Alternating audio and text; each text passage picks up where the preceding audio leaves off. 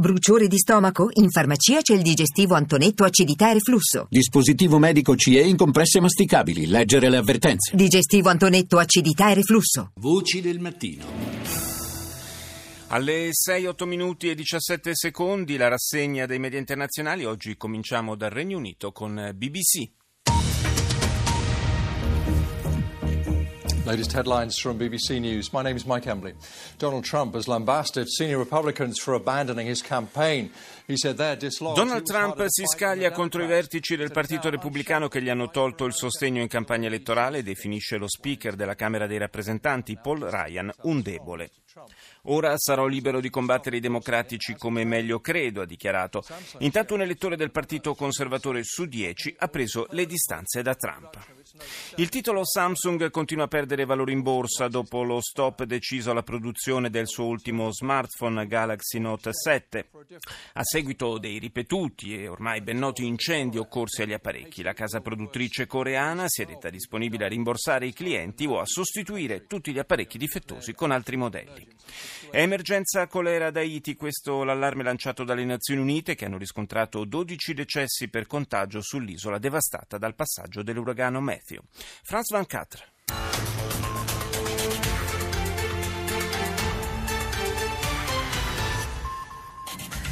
Replonge dans l'enfer. Des raids intensifs menés par l'aviation russe ont repris sur la ville sirienne. Aleppo ripiomba nell'inferno. Nuovi raid russi sulla città siriana, almeno 25 vittime, fra cui quattro bambini. Dopo le parole di Hollande, che ha accusato Putin di essere responsabile di crimini di guerra, il presidente russo ha annullato il viaggio in Francia previsto per il 19 ottobre. In quella data avrebbe dovuto inaugurare a Parigi la cattedrale ortodossa di Quebranly, vicino al Pont de l'Alma. Haiti minacciata da fame e colera dopo il passaggio dell'uragano Matthew. Secondo le stime dell'ONU, almeno un milione e mezzo di persone necessita di assistenza. Venerdì a Parigi aprirà la prima cosiddetta stanza del buco all'ospedale Lariboisière, nei pressi della Gare du Nord, il quartiere della capitale dove è maggiore il consumo di stupefacenti. I tossicodipendenti potranno iniettarsi droghe pesanti sotto la supervisione di personale medico e infermieristico. La sperimentazione durerà sei anni. Russia Today. Civilians, including children, come under shelling from rebel-held districts of Syria's Aleppo, where al-Nusra Civili, compresi diversi bambini, finiscono sotto il bombardamento partito dal quartiere di Aleppo tenuto dai ribelli dove hanno preso posizione i terroristi di al-Nusra. Questo è il primo titolo della televisione russa in lingua inglese. Il presidente Putin cancella una visita in Francia mentre il confronto diplomatico sul conflitto siriano si fa sempre più aspro. Francia e Gran Bretagna discutono su chi debba debba prendersi cura dei minori vulnerabili che si trovano nel campo di Calais, prossimo alla chiusura. Andiamo negli Stati Uniti con NBC. From NBC News World Headquarters in New York, this is NBC Nightly News with Lester Holt. È guerra. Donald Trump dice di aver rotto le catene e di poter vincere a modo suo, senza vincoli di partito, dopo lo scontro con alcuni leader repubblicani, fra cui lo speaker della Camera Paul Ryan e il senatore John McCain. Mentre la campagna elettorale si concentra su Hillary Clinton, Trump attacca il suo stesso partito. Corsa contro il tempo negli stati del sud per soccorrere famiglie isolate dall'alluvione provocata dall'uragano Matthew. L'annuncio del ritiro dal mercato di tutti i cellulari Galaxy Note 7 da parte della Samsung scatena la paura per smartphone a rischio esplosione.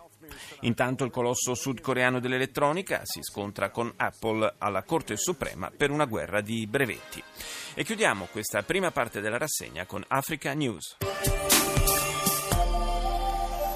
A trial of Simone Bagbo for crimes against humanity resumed Monday after a two-month break for health reasons. Costa d'Avorio, il processo all'ex First Lady Simone Gbagbo, accusata di crimini contro l'umanità, è ripreso dopo due mesi di interruzione per problemi di salute dell'imputata. Un testimone ha accusato la moglie dell'ex presidente Laurent Gbagbo di aver distribuito armi in un sobborgo di Abidjan, nel quale si verificò uno dei peggiori massacri nella storia del paese. La cancelliera tedesca Angela Merkel ha visitato il Mali, il Niger e ha concluso il suo viaggio ieri ad Addis Abeba dove ha partecipato all'inaugurazione del quartier generale operativo dell'Unione Africana. Sviluppo economico e soluzioni concrete per frenare il flusso migratorio, i temi principali al centro degli incontri. Ruanda, il presidente Paul Kagame ha minacciato di interrompere le relazioni diplomatiche con la Francia dopo che alcuni giudici francesi hanno chiesto di riaprire l'indagine sull'attentato contro il presidente Juvenal Abiyarimana che dette il via al tragico genocidio del 1994. This is CNN Newsroom live from Los Angeles. Ahead this hour, the party is over.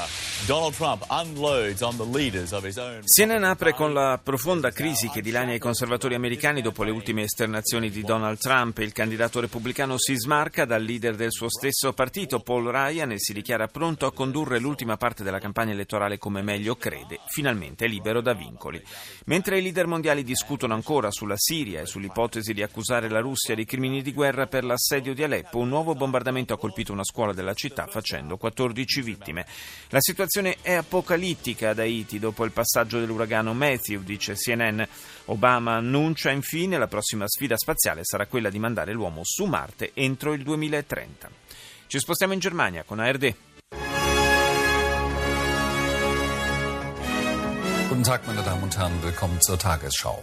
Kabinett will Steuererleichterungen auf den Weg bringen. Geplant ist Il governo tedesco verso l'abbassamento di alcune tasse nel 2017 e nel 2018. L'intervento riguarderà soprattutto famiglie con bambini, previsto anche un aumento del Kindergeld, il sussidio statale ricevuto dai genitori per ogni figlio. La Corte Costituzionale tedesca deciderà oggi se dare lo stop al CETA, il trattato di libero scambio tra Unione Europea e Canada, che presto dovrebbe entrare in vigore. 200.000 le firme raccolte in Germania per per fermare l'accordo. Attacco a Kabul contro pellegrini sciiti radunati davanti a una moschea per celebrare la festività della Shura. Tre assalitori hanno aperto il fuoco, due di loro sono stati uccisi, ha riferito un portavoce governativo. Non si conosce il numero delle vittime fra i pellegrini. Ci spostiamo adesso in Israele con l'emittente in lingua inglese, i 24 News. A 22 year old Palestinian is charged after allegedly planning a Jerusalem terror attack. Un 22enne palestinese è accusato di aver pianificato un attacco terroristico a due giorni di distanza dalla sparatoria che ha causato la morte di due israeliani, sempre a Gerusalemme. Donald Trump minaccia duri attacchi a Hillary e Bill Clinton se verranno pubblicate altre registrazioni rubate che lo riguardino.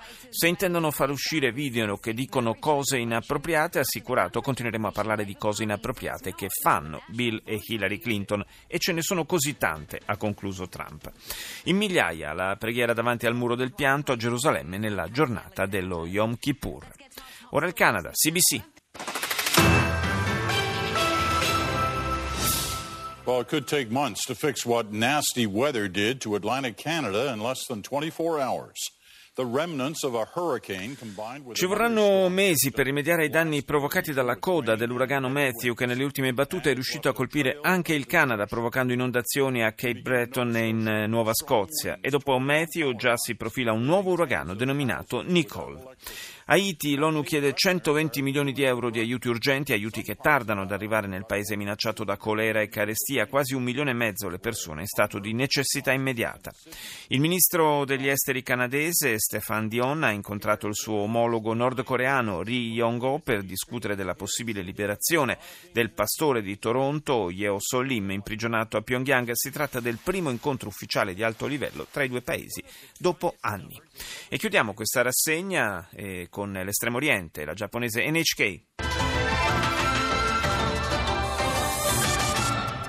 The Japanese government says it may make a decision on the mission of its peacekeepers in South Sudan in November. Il governo giapponese ha deciso di prolungare la missione di pace in Sud Sudan dopo la visita del ministro della difesa Tomomi Inada nel paese africano. Il nuovo contingente militare giapponese sostituirà quello già presente a novembre e potrebbe avere ulteriori incarichi, inclusi quelli di ricerca e soccorso, secondo il quadro normativo approvato lo scorso marzo. Veterani cinesi hanno manifestato silenziosamente davanti al ministero Ministero della Difesa a Pechino. Infine il primo ministro indiano Narendra Modi ha condannato indirettamente il Pakistan per il suo atteggiamento troppo permissivo con i gruppi terroristici estremisti che continuano le loro attività indisturbate, ha detto, nelle zone di confine tra i due paesi.